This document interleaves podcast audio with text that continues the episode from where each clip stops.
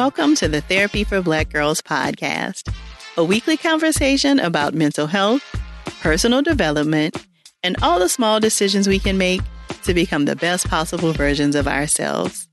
I'm your host, Dr. Joy Harden Bradford, a licensed psychologist in Atlanta, Georgia. For more information or to find a therapist in your area, visit our website at therapyforblackgirls.com.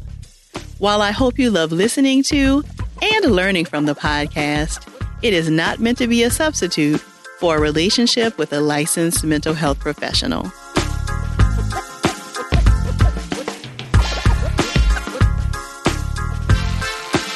Hey, y'all. Thanks so much for joining me for session 153 of the Therapy for Black Girls podcast. Last week, through the generous sponsorship and support of MedIQ, I was able to have a conversation with Dr. Oni Blackstock, who is the Assistant Commissioner for the Bureau of HIV/AIDS Prevention and Control for the New York City Health Department. Dr. Blackstock has spent much of her career advocating for justice in medicine and is always so amazing at translating medical information so that it's digestible for everyone. She shared all the facts you need to know about what we currently know about COVID 19, tips on how to keep you and your loved ones safe, and what vaccine development looks like for the virus, and how it would work once we have one. This conversation originally took place on our Facebook page, and it was so good that I wanted to make sure as many of you heard it as possible. Once you've listened, please be sure to share with your circles as well. Here's our conversation.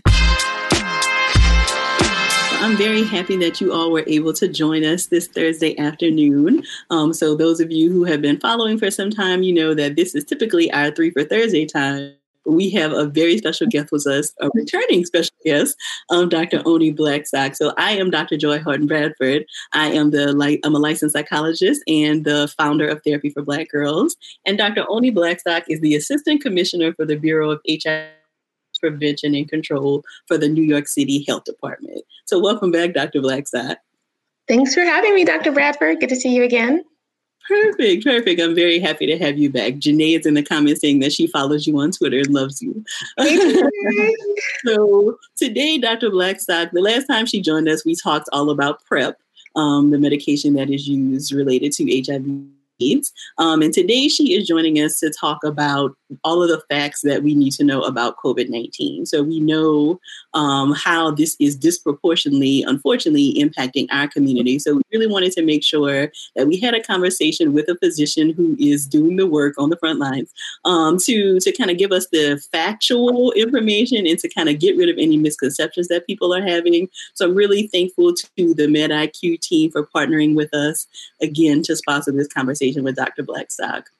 So, Dr. Blackstock, and make sure you drop your questions in the comments. So, Dr. Blackstock will be answering as many questions as she can. Um, so, make sure you're dropping those in the comments. So, Dr. Blackstock, I want to first begin by hearing um, why is this virus so different than any other virus that we've experienced? So, Dr. Bradford said this is um, a novel virus, so a new virus, brand new. Um, identified in late December in Wuhan, China, and since then has um, traveled across the globe.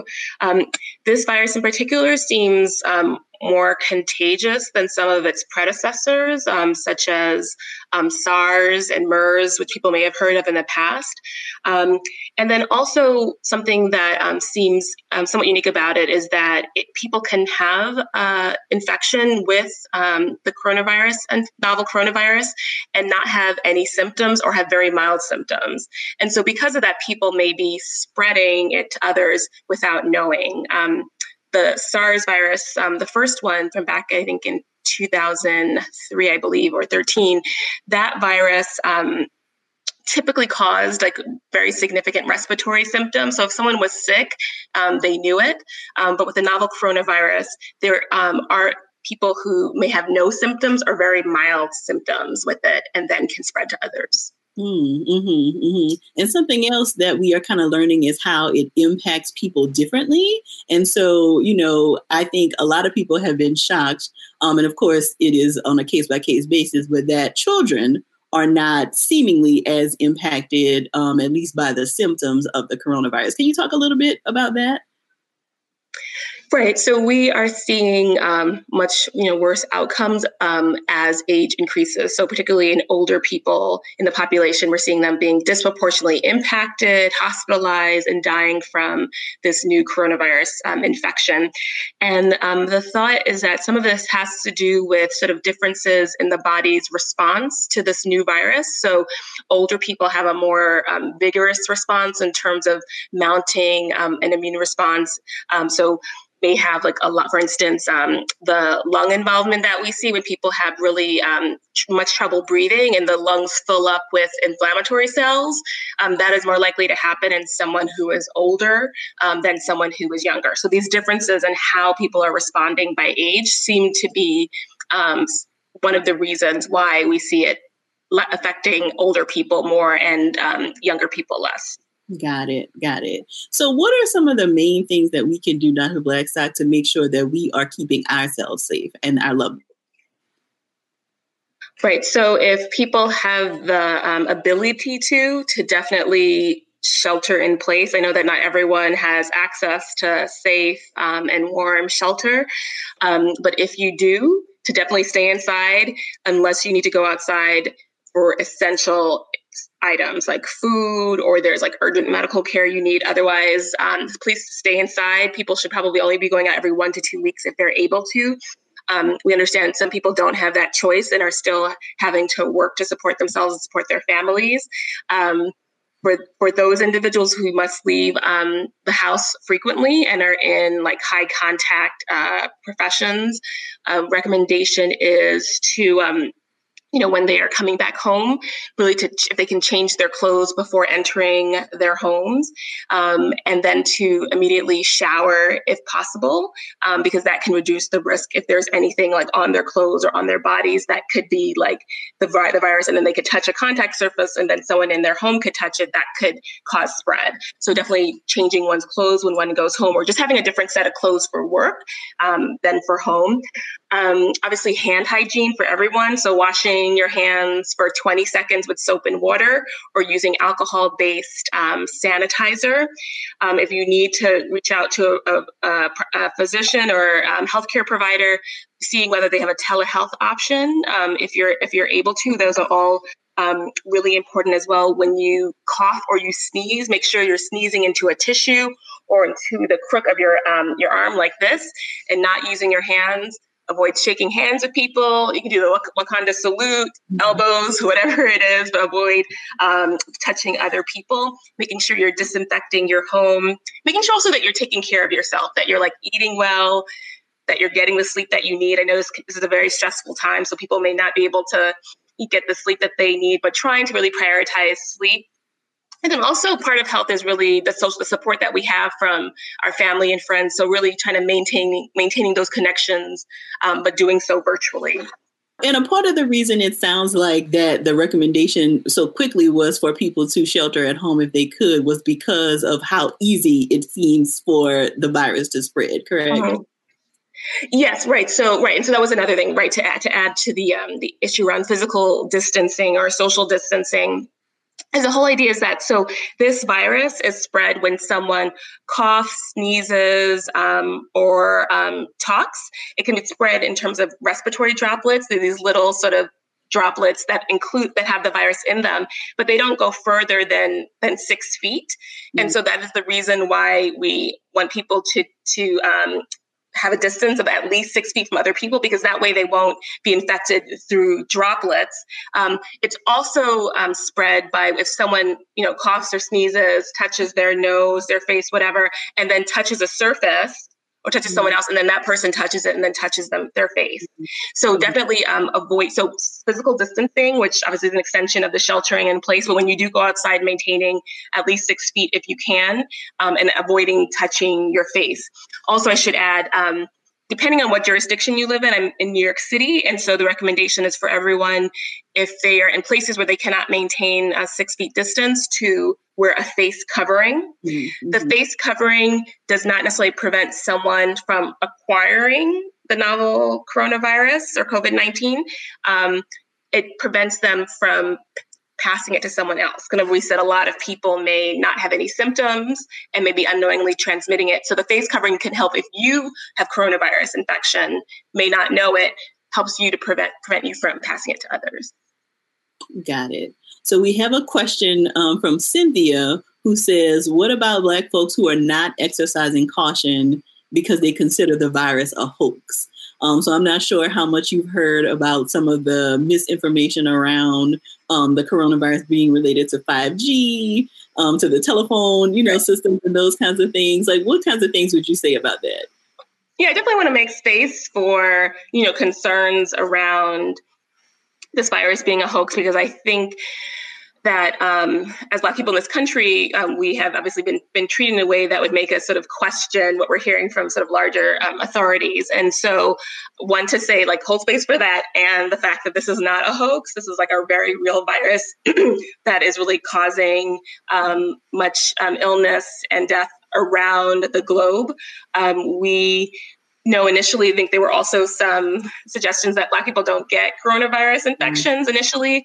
Um, and I think that that had a lot to do with like, we just didn't have access to testing for it. Mm-hmm. So that was why. And then people were saying it wasn't happening, happening in Africa. I think also, again, now we're seeing Africa being impacted. And a lot of it is really about are we, are, do people have access to testing? And initially, um, the criteria to be tested very early on in this were very restrictive. Mm-hmm. So people had to have like, in, um, travel to um, Wuhan, China, and or Italy, and some other places that were um, being heavily impacted. And you know, we are you know many of us some do travel, but many of us don't travel, and so we, w- we would be limited um, by those um, really strict criteria, criteria in terms of being able to get tested.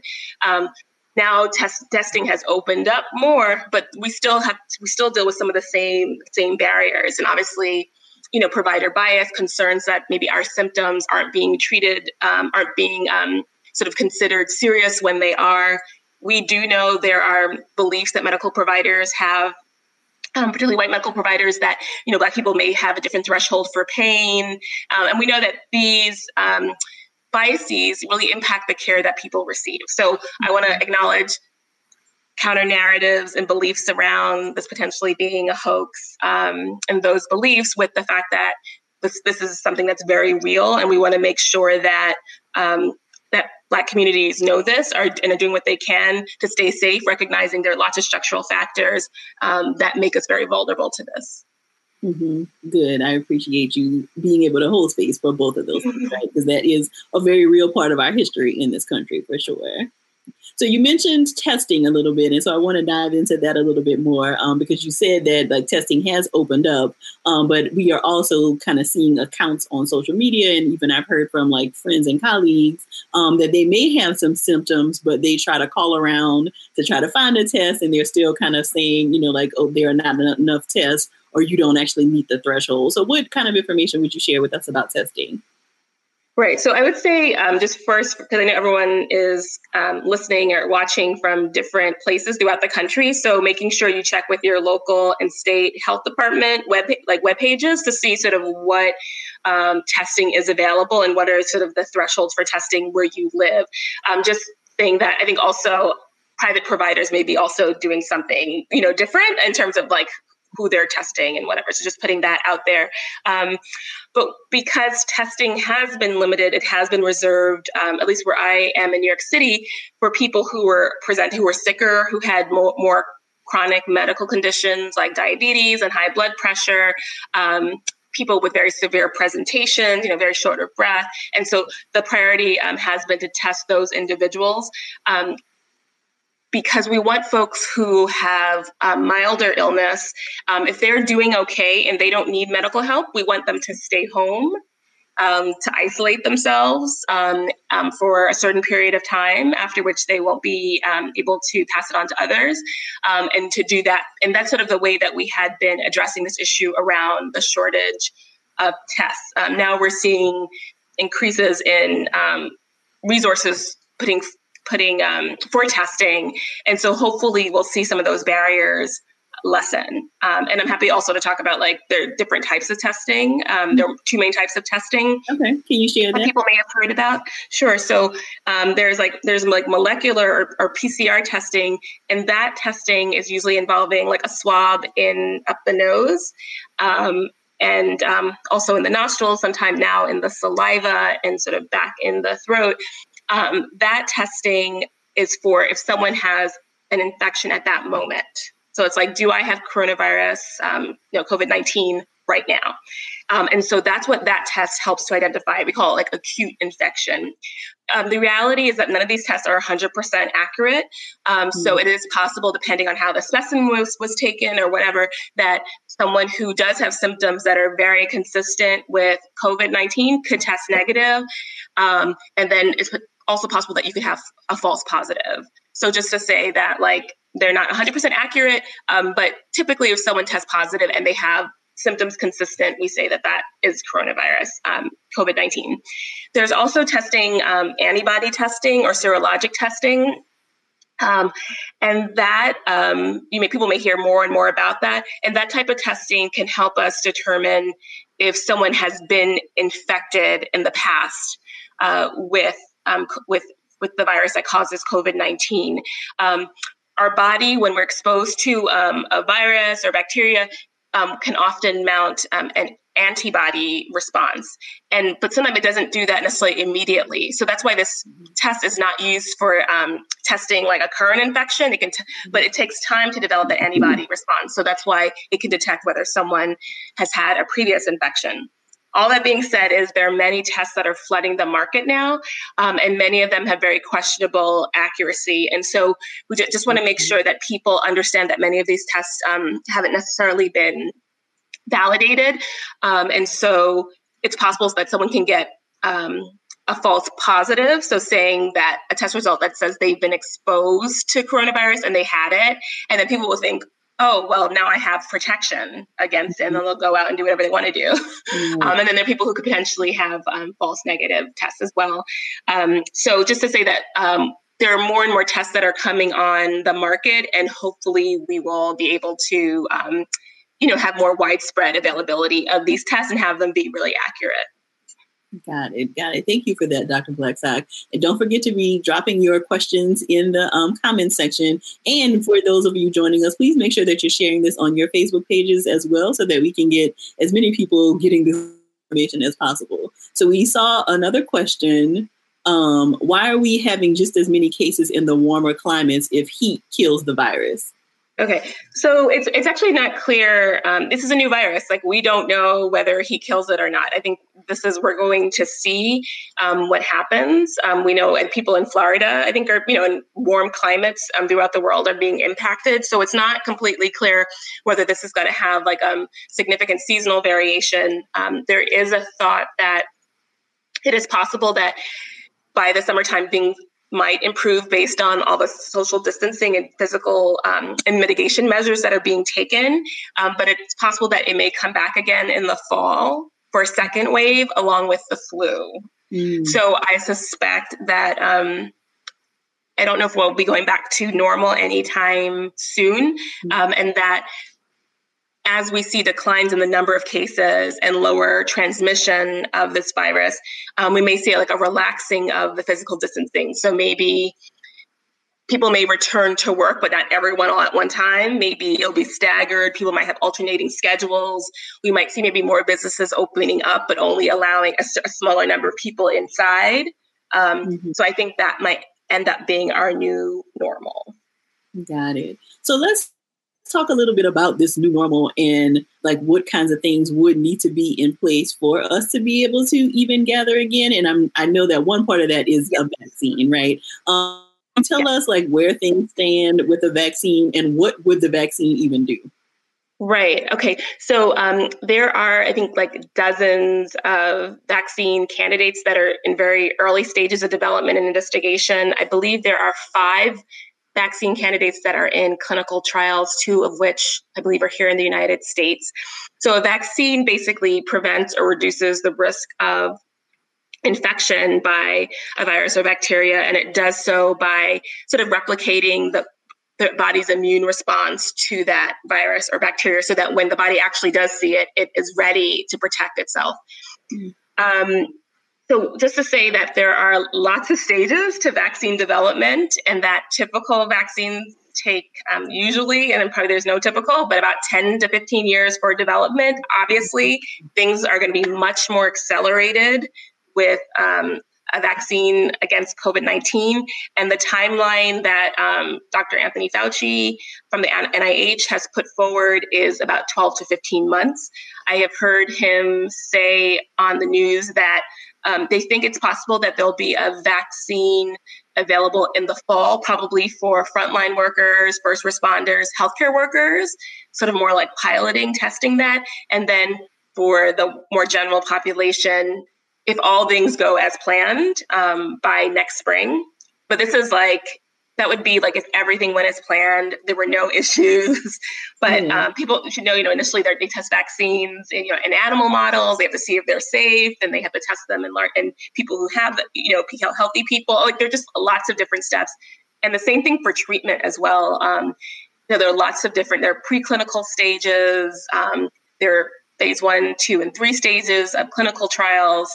Um, the thought is that there will probably be a treatment uh, treatment um, that's approved before we have a vaccine.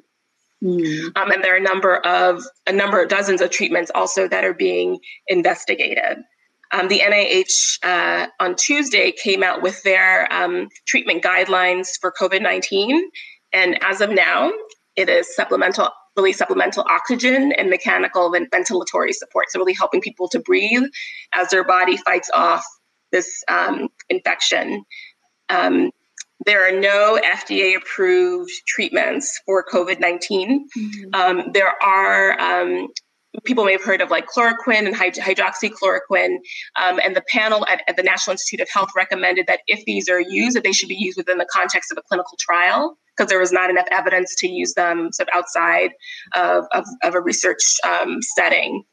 Um, so yeah, so a number of, of uh, oh, and then also the NIH trial also said they actually uh, recommended against using hydroxychloroquine plus azithromycin. This is what um, the president had actually recommended um, as potential treatment. They're saying that the data that they have suggests that it's actually more does more harm than good. And then also um, Kaletra or lopinavir, ritonavir, which is an HIV medication, which has had um, activity against other coronaviruses. They're also saying that that also the the risks appear to outweigh the benefits. So those were two medications that they were saying definitely don't use. Hydroxychloroquine alone and chloroquine could be used, as well as remdesivir, another medication, um, but within the setting of, of clinical clinical trials. So, can you explain to us how that window is going to be shortened? So, if something typically takes 10 to 15 years before, like, how how is it going to be possible for it to get to us so much quicker? Yeah, I, I think I I suspect um, it's a really good question. I don't know if like maybe the numbers of people that will be enrolled will be much larger. Mm-hmm. I have to say I'm not sure how they're able to um, accelerate this. I do know that there are many people who are collaborating from all over the globe, and I'm sure sort of sharing um, best practices and what they're learning. I'm sure sort of like putting everyone's brains together will help. Mm-hmm. And there may be differences in how recruitment is happening, how um, the, tr- the trials are being designed that would allow for them to be to be expedited. So for instance like if you're able to like enroll a larger number of people you have like more power to see whether there's a difference mm-hmm. between different treatments. So that may be one way that they're they're doing this. And can you explain a little bit about a clinical trial? Because there may be people who say like yeah sign me up. Like i want to help um you know so what does it look like to participate in a clinical trial and is it safe yeah, yeah. So there, so there are different stages stages of clinical trials. Um, so phase one are the clinical trials. Those are the first clinical trials that happen in human beings, and those are really testing for safety, and they enroll like a very small number of people. Um, and then that goes all the way up to phase three trials, which are really the trials around enrolling a large number of people. And those are looking at um, sort of how efficacious, how well does this treatment work, and also like how, also looking more again at the t- at safety, at different like side effects that people are having. And phase three is what's needed usually to get um, FDA approval. or a, a license to be able to um, market the medication. Um, so I think I suspect like I'm online and I maybe I can like look for resources afterwards, but there are probably opportunities to be to take part in in treatment trials. Treatment trials are likely going to be happening happening in hospital settings already. So if someone is hosp- is hospitalized, treatment will probably be for those folks who have very severe disease um, right now. And then for vaccine trials, um, I can look and see if the NIH or any other entities have, uh, I'm sure there's stuff online so people can volunteer to um, be part of these trials. Um, and then there are also um, a number of studies that are going on where, and these are also related to, um, to treatment, people who have had COVID 19, like, and can give um, their serum so and have the antibodies from that taken so that they can be also used as part of clinical trials for, for, for treatment to see if they um, they can um, treat or protect people from from COVID nineteen. Got you. Okay.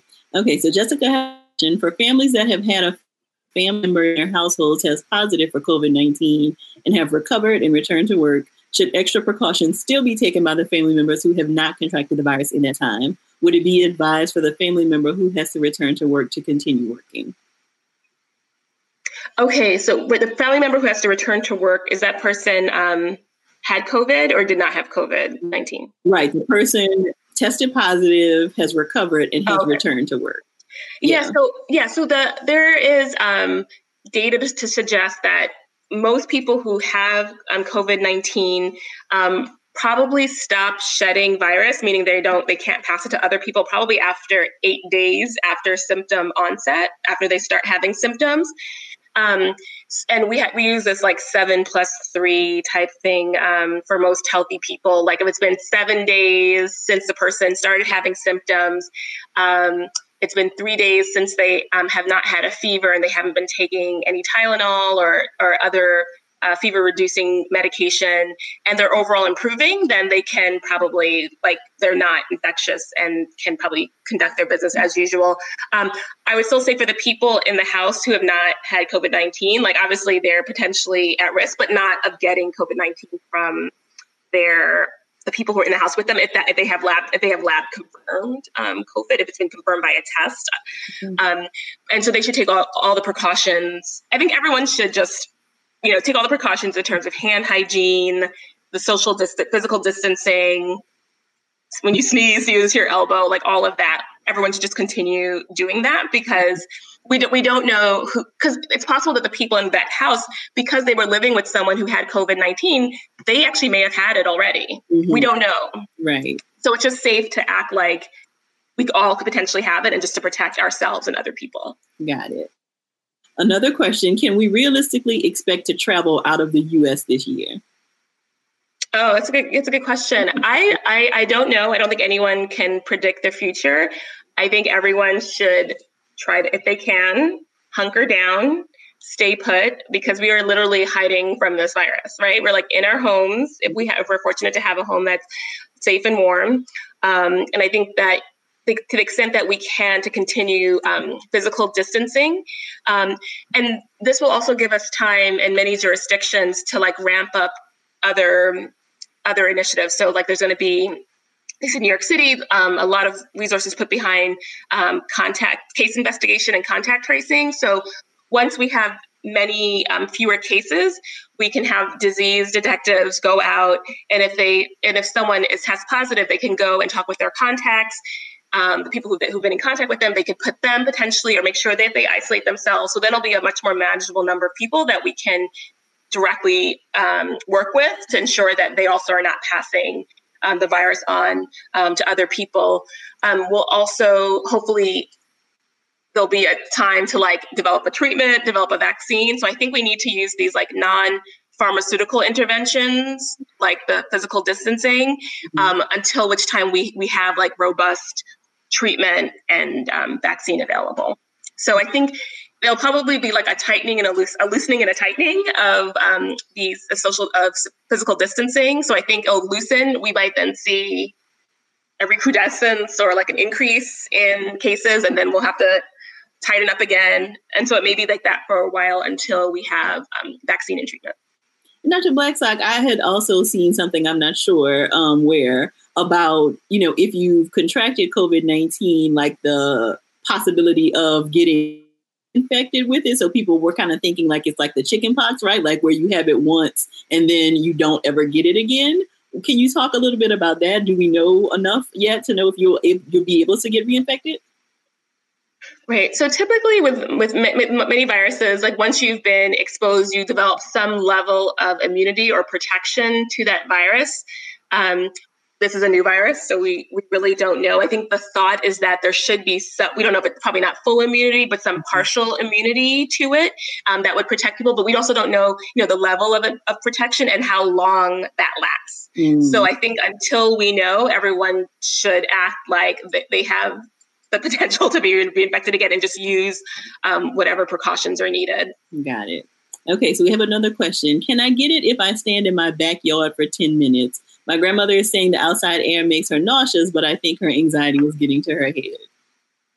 Okay, if you're standing in your backyard with nobody else or just with the people that you live with, um, she's it, it is not. It is not. It is. What'd you say? I said I'm thinking she's talking about by herself. By- yes. No, it's not. No, and they're worried that the wind could like blow the virus. Well, she said that her grandmother says that the outside air makes her nauseous. Oh, okay. yeah, I think yeah. No, no, no, no. Actually, so like solitary, like walking, exercising, standing, um, while maintaining six feet from somebody else, you should definitely be safe. Got it. Okay, another question. I heard that it impacts people differently based on blood type. Is this true, or is this something being researched? Um, I heard that as well. I don't know the basis for it, and I don't know the data behind it. And probably um, there are a number of studies that are underway right now. We'll probably get more definitive information mm-hmm. about that in the future. Okay. Um, is it a myth that household pets can get the virus? Yeah, yeah, no, it's not a myth. So apparently, um, and I and I can probably post to your page, Dr. Bradford, um, an info sheet from our health department in New York City about pets and COVID 19. But pets can, um, like, there have been reports of cats, I believe, potentially mm-hmm. dogs who have cats definitely who have gotten COVID 19. Um, we don't know if it can be passed the other way, like a pet could pass it to a human being, but human being um, to a pet, um, yes, has been seen. Has been seen. Okay. And another question How much care and caution should we take with things like groceries or packages from Amazon, for example? Yeah, no, that's a really good question. Um, and I just, I think, heard something from the CDC about this. I think the thought that um, packages from supermarket um, being contaminated, it's it's probably very unlikely in terms of the ability of the virus to live that long on, on these various surfaces. Mm-hmm. Um, but I don't think it's unreasonable. And I do this too when I get my Amazon packages, um, like the boxes. I do let them sit for like 24 hours. Mm-hmm, mm-hmm. You know what I mean? Or if you, or if you do um, manipulate them or touch them. Just making sure you use gloves. Um, mm that, that can be something that's helpful if you don't have time to let it sit. And then just washing your hands afterwards, or just you know doing whatever you need to, and just making sure you have the correct um, hand, hygiene, hand hygiene. That you're washing your hands for 20 seconds with soap and water, or using mm-hmm. a um, alcohol-based sanitizer. Mm-hmm. Okay, so so the um, information that had been circulating around, like having this whole separate staging area in your home. Like when yeah. you bring your groceries in, you wipe it all down and do all of these things. You're saying that that is likely not necessary. Right, and there's there have been no like case reports of people um getting COVID nineteen from their groceries. Mm-hmm. Okay. Yeah. Got it. Got it. So I know in our community, we have been talking a lot just about the anxiety related to things reopening. Um, you know, so what kinds of suggestions maybe would you have around? Um, and I think so much of it is still kind of up in the air because we don't even know like how things are going to be reopening. You know, I think imagine like there's going to be a lifting of the gate, so to speak, and like we all are free to kind of roam a little bit more. Um, you know, but what kinds of suggestions would you have for people like in managing their anxiety about how these things are going to be reopening. Right. So I think with this whole situation, it's like you know I'm sure you've probably seen this as a psychologist. Like the um, so that diagram was like the things that are in your sphere of control and those that are like outside your sphere of control. So like mm-hmm. you know just continuing you know when you're going outside, depending on the rules in your jurisdiction, you know face coverings, the same thing, hand hygiene, physical distancing, just doing just you know just whatever you can do yeah. that's in your power to stay safe you know, without, um, you know, obviously this is very anxiety producing experience for many people, but there are things that that we can do and that we mm-hmm. do have control over. So I would just do those things um, and do what do what makes sense to you. Like I, I, you know, obviously large gatherings, I would probably be very concerned about those, and I, I suspect that we aren't going to have very large gatherings for a while now. You know, stadiums filled with people. Probably mm. not. I think, um, you know, there's so much uncertainty. And so we just kind of like have to really take it a day at a time. Mm-hmm, mm-hmm. Got it. Okay. Is the CDC testing circulated air in buses, trains, grocery stores, elevators, nursing homes, or are they still focused on direct person to person contact? Okay, so the the data that we have again suggests that this is passed by um, droplets, like the droplets that if someone's coughing, sneezing, talking, that um, in close proximity to you that could spread that way, or usually by falling on a surface and someone touches that and touches their face. Um, there has been some some data to suggest that this is also airborne. Um, and so I know some hospitals are taking also airborne precautions, meaning that like it can be like it's all like in the air, no matter where you are, um, people can get it. But typically, we the, I believe um, the CDC has been focusing on um, this being acquired through through droplets, so like close contact with with one another. Mm-hmm. Okay.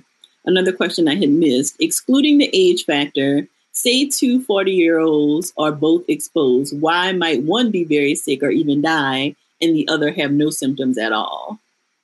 Yeah, I think this is like the one million dollar whatever the six whatever the million dollar question is. It's like, um, you know, why do people have such different responses? Like you'll see, um, you know, I know um, a couple where they both had COVID nineteen and actually several, and the one of one person, the couple got deathly ill, and the other person did not. And it's really about um, we don't know why, but again, as I said, it's about the body's how the body responds to seeing this new virus mm-hmm. and people and there's variability in how our body it could be based on um, you know what we've been exposed to in the past you know uh, it could be related to sort of hereditary issues whatever it is but like people respond very differently we do know that when people are older when they have other chronic conditions that that increases the risk for severe illness mm-hmm.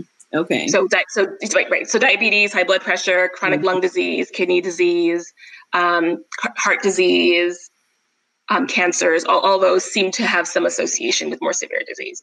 Mm, okay. Another question with the dearth of Lysol and Clorox products, what's the best way to clean counters and floors? So if people can't get their hands on like the common cleaners, what might they be able to use? Oh, that's a good question. I mean, I think any like alcohol based, I mean, cleaner, I, will I'll look at this so I don't want to give people the wrong information. Um, yeah, I believe like soap and water, any alcohol based um, like cleaners should should work just fine. And I'm hoping people should have access to even those things mm-hmm. right now. Mm-hmm. Yeah, but I can um, take a note and um, see if the CDC has a link to alternative options. Got it. And please stay tuned to the page because if there's anything that we didn't answer here or Dr. Blackstock has additional resources, then we will um, post those on the page as well. How about COVID and kidneys? Does you, do you know much about how it's impacting kidneys and the impact on people with kidney disease? Um, I I do know that, as I mentioned, that so folks who do have renal disease seem to be at higher risk for more severe illness with COVID nineteen, and we are seeing that p- people, even if they did not have like end stage renal kidney disease, um, are requiring like dialysis, are seeing their kidneys fail mm-hmm. um, while they're in infect they're infected. So it could be that um, you know people, like as I mentioned, like diabetes, hypertension, all of those things like predispose to kidney disease. And so having like the stress of a, the COVID 19 disease is like an added stress on the body. And so mm-hmm. there may be some level of susceptibility that people have anyway to like worsening renal disease um, or severe renal disease. Um, so that may be um, related to it. But I, I don't have like specific data on it, just, just to say that kidney disease is a risk factor for severe illness. And then people are seeing in those with severe illness worsening renal disease. Mm-hmm. Charnel, um, the video she's asking is there a recording? So the video will be up on the Facebook page. It's not going to go anywhere, so you'll be able to catch it um, if you miss some of the beginning. What about taking off your shoes on the inside after you go outside? Is that um, a good suggestion? Yeah, yeah. I think all these measures, you know, if it's like a low barrier thing that you, I mean, a low threshold thing that you can do, like take off your shoes, uh, particularly for people who are in essential fields who are having a lot of contact with people. Um, yes, definitely taking off your shoes before you go inside would be helpful. We, that's a recommendation for like healthcare workers and other folks who may be exposed. Okay. And another question Is there a correlation between COVID 19 and people who had the flu shot previously? So I am not aware of um, any studies that have looked at this, um, and just to my knowledge, they're they're different viruses. So I would suspect there is not an association, but I don't know. There's a lot that's unknown, and we should probably getting more answers as the months go along. Mm-hmm, mm-hmm. Okay. Okay. Okay. Oh, okay. Great. To see Allison um, put the link for the CDC website that has more information about, around cleaning and disinfection. So thank you. If folks see that, that, yeah, that's great. Thank you, Allison. Okay, so and you and I, Dr. Blackstock, were talking about this a little bit before we started um, recording. She's saying, Tanisha is saying, I'm hearing a bit about amputation being related to COVID. Can you speak a little bit to that? Right. So it seems like um, the virus causes lots of different um, like clinical manifestations. So we're seeing that it causes like a higher propensity or likelihood of having like blood clots. Um, and again, this is like all new information that people are seeing. And so um, blood clots can affect the blood flow to certain parts of the body. And so if someone is having blood clots related to COVID 19 and is affecting the blood flow to the certain parts of the, of the body, for instance, a leg, um, and that area has been compromised in some way, then that would lead to a need for amputation. Mm-hmm. Yeah, so it really is all about like what the clinical presentation looks right. like. It, it looks yes. so many different ways, it seems. Exactly, right. Like we were talking about the um, COVID 19 toes, which seems to be like related potentially to like inflammation, potentially in the blood vessels. I think people, I mean, every, again, all of this is new. And I think researchers are trying to like answer these questions and really understand all the different ways that this virus can present. Mm-hmm. Yeah, and I do think that that poses an interesting um, kind of predicament, right? So let's say you start experiencing some symptoms because this kind of looks so different. Um, you start experiencing some symptoms, some of which we've heard are related to COVID 19, but maybe some of which are not. What are some of the first steps? So, should we try to like make a virtual telehealth appointment? With our primary care doctor? Like, what if we have some of these symptoms? We can't get a test. Like, what are some of the steps people should take? Yeah, no, I, th- I definitely think if, if, someone has any concerns, they should, you know, regardless, reach out to, to their clinical provider and preferably via a telehealth option.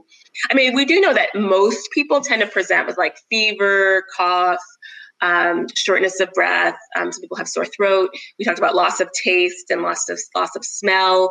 Older people, um, like the very elderly, can present with like disorientation and confusion or or, or um, maybe a fall like they may not necessarily have like a focal symptom like a cough mm-hmm. um, and so just to be like aware of that um, yeah so i think there there are presentations that we know are like much more common if someone mm-hmm. has like something that like they're not they're worried about i think it's very reasonable to reach out to a healthcare provider and are there certain symptoms that would indicate to you like this is absolutely the time where you need to go to a hospital yeah, you're right. So someone is having substantial difficulty breathing um, that would be an indication of you if someone is seeing like bluish like tinge or um, purple it may manifest differently on us who are darker brown colored um, are seeing in your palms you can see bluish color um, when the oxygen level gets low definitely an indicator um, to get help if you're having um, persistent chest pain definitely get help. One thing that we're seeing that's like very unique to this virus is that people can look normal can look normal, not in any distress, and have very low oxygen levels, um, and then suddenly deteriorate. Mm-hmm. Um, and so that's why I'm saying just like looking for other in- indicators of, of low oxygen level, like the bluish color in the hands. Um, and if people are feeling short of breath, like definitely um, get urgent help mm-hmm. or emergent help. Okay. And then we have, it looks like one more question. What are the numbers for those who are being diagnosed with COVID 19 and who have diabetes in terms of a survival rate? Do you know those numbers? Yeah, I don't know those numbers offhand. Um, just that um, diabetes is increases the risk that someone will be hospitalized and and die from COVID nineteen. So. Mm-hmm. That's what we do now. So I would suspect, I think when we are looking at studies of people who have been hospitalized or died from COVID 19, we are seeing um, high prevalence of diabetes. Okay. Oh, so couple more questions. Yes, we have a few more minutes, so get those last minute questions in. Um, are there currently more than one strain known? So I, I was reading that um, this virus um, mutates or changes very slowly, um, and so I, there are m- multiple strains of it, but I don't, but not like I don't think like tons of it, and they're also not seeing it change in terms of its like you say virulence or sort of how you know deadly or powerful it is. We're not seeing those changes like some other viruses um, that can change much more rapidly. Um, so yeah so as of now um, not tons of variation and it doesn't seem like the the virulence or the deadly nature of it is also changing very much got it okay so naomi has a bit of a different question she's a med student who's been dismissed from rotations as a part of the health system's policy to mitigate transmission by removing all med students from clinical care. I want to stay in tune with all that's going on, but it's a bit overwhelming, especially mm-hmm. with the shock of getting removed from clerkships in a pandemic.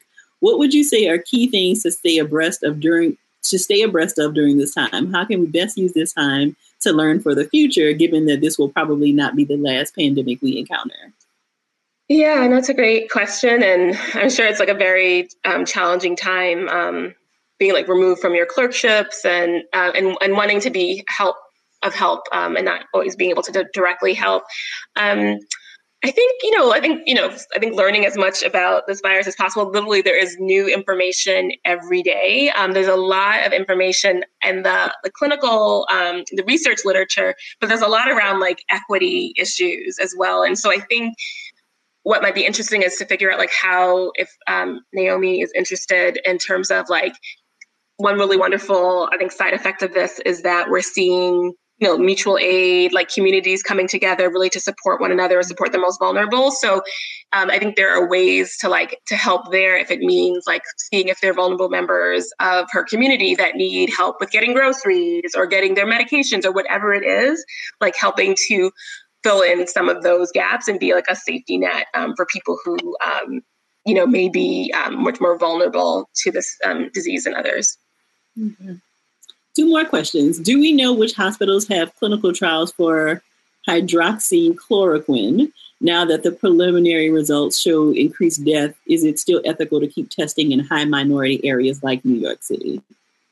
Yeah i was saying that um, the the NIH had recommended specifically for chloroquine or hydroxychloroquine, if anyone that people only receive it within the context of a clinical trial. And I believe someone I saw had posted in the chat a link to the clinicaltrials.gov website. So thank you to whoever, whoever did that, because that will have um, a list of um, the most the most up to date list of clinical trials that are happening with respect to hydroxychloroquine and other agents that are being looked at for COVID nineteen treatment. Okay, and then one final question. Would the blue color be consistent across all extremities at the same time? How would you distinguish that from Raynaud's disease? So the blue color would be like um, in your hands, like all of your hands, and potentially your lips. Um, Raynaud's is typically the, it's like a, causes um, the, the arteries to, to constrict. So ten, people tend to actually, I think, lose color in the tips of their fingers, and it causes pain. So I would say that's like the difference. That it causes pain in Raynaud's and not. It can be painful, and it causes like I, I believe it because the it affects the blood flow. It would be more like uh, it wouldn't be blue. It might be like white, like mm-hmm. like a light color, like because it's like no blood flow. Whereas when you are um, we call it cyanotic when the oxygen levels are low oxygen the blood is still getting everywhere it's just the level of oxygen is low and so what that comes off as is, is that um, for people who are darker skin colors we would see like a bluish hue to our our palms and maybe like our lips people who have lighter color might actually see their more of their skin being blue perfect Well, thank you so much for all of this incredible information, Dr. Blackstock. I really appreciate you sharing with our community today. Can you tell people where they can find you online if they want to stay connected to what you've been doing? Sure. I post a lot on Twitter. So um, my Twitter handle is at D R O N I B E E, at Dr. Oni B. So, yeah. Yes, and we'll share Thanks that. Thanks so much for having me, Dr. Bradford. Yes, absolutely. We'll share all of that in the comments as well. Thank you again to MedIQ for sponsoring this conversation. I really appreciate making this happen for our community. Like I said, the video will be saved here on Facebook so you can catch it. Please share it with all of your circles so that they can get this incredible information from Dr. Blackstock. Um, I hope that you all have an incredible rest of your day and a great weekend, and we will see you all next Thursday. Take care. Stay safe. Bye bye, everyone. Bye, Dr. Bradford. Bye. I'm so thankful for the work that Dr. Blackstock and so many other incredible healthcare professionals are doing. Please remember to share this episode in your circles and on Twitter or in your IG stories so that as many people have the information as possible. Remember that if you're looking for a virtual therapist in your state, check out our therapist directory at therapyforblackgirls.com slash directory. And if you want to continue digging into this topic and meet some other sisters in your area, come on over and join us in the Yellow Couch Collective, where we take a deeper dive into the topics from the podcast and just about everything else. You can join us at therapyforblackgirls.com slash YCC. Thank y'all so much for joining me again this week. I look forward to continuing this conversation with you all real soon. Take good care.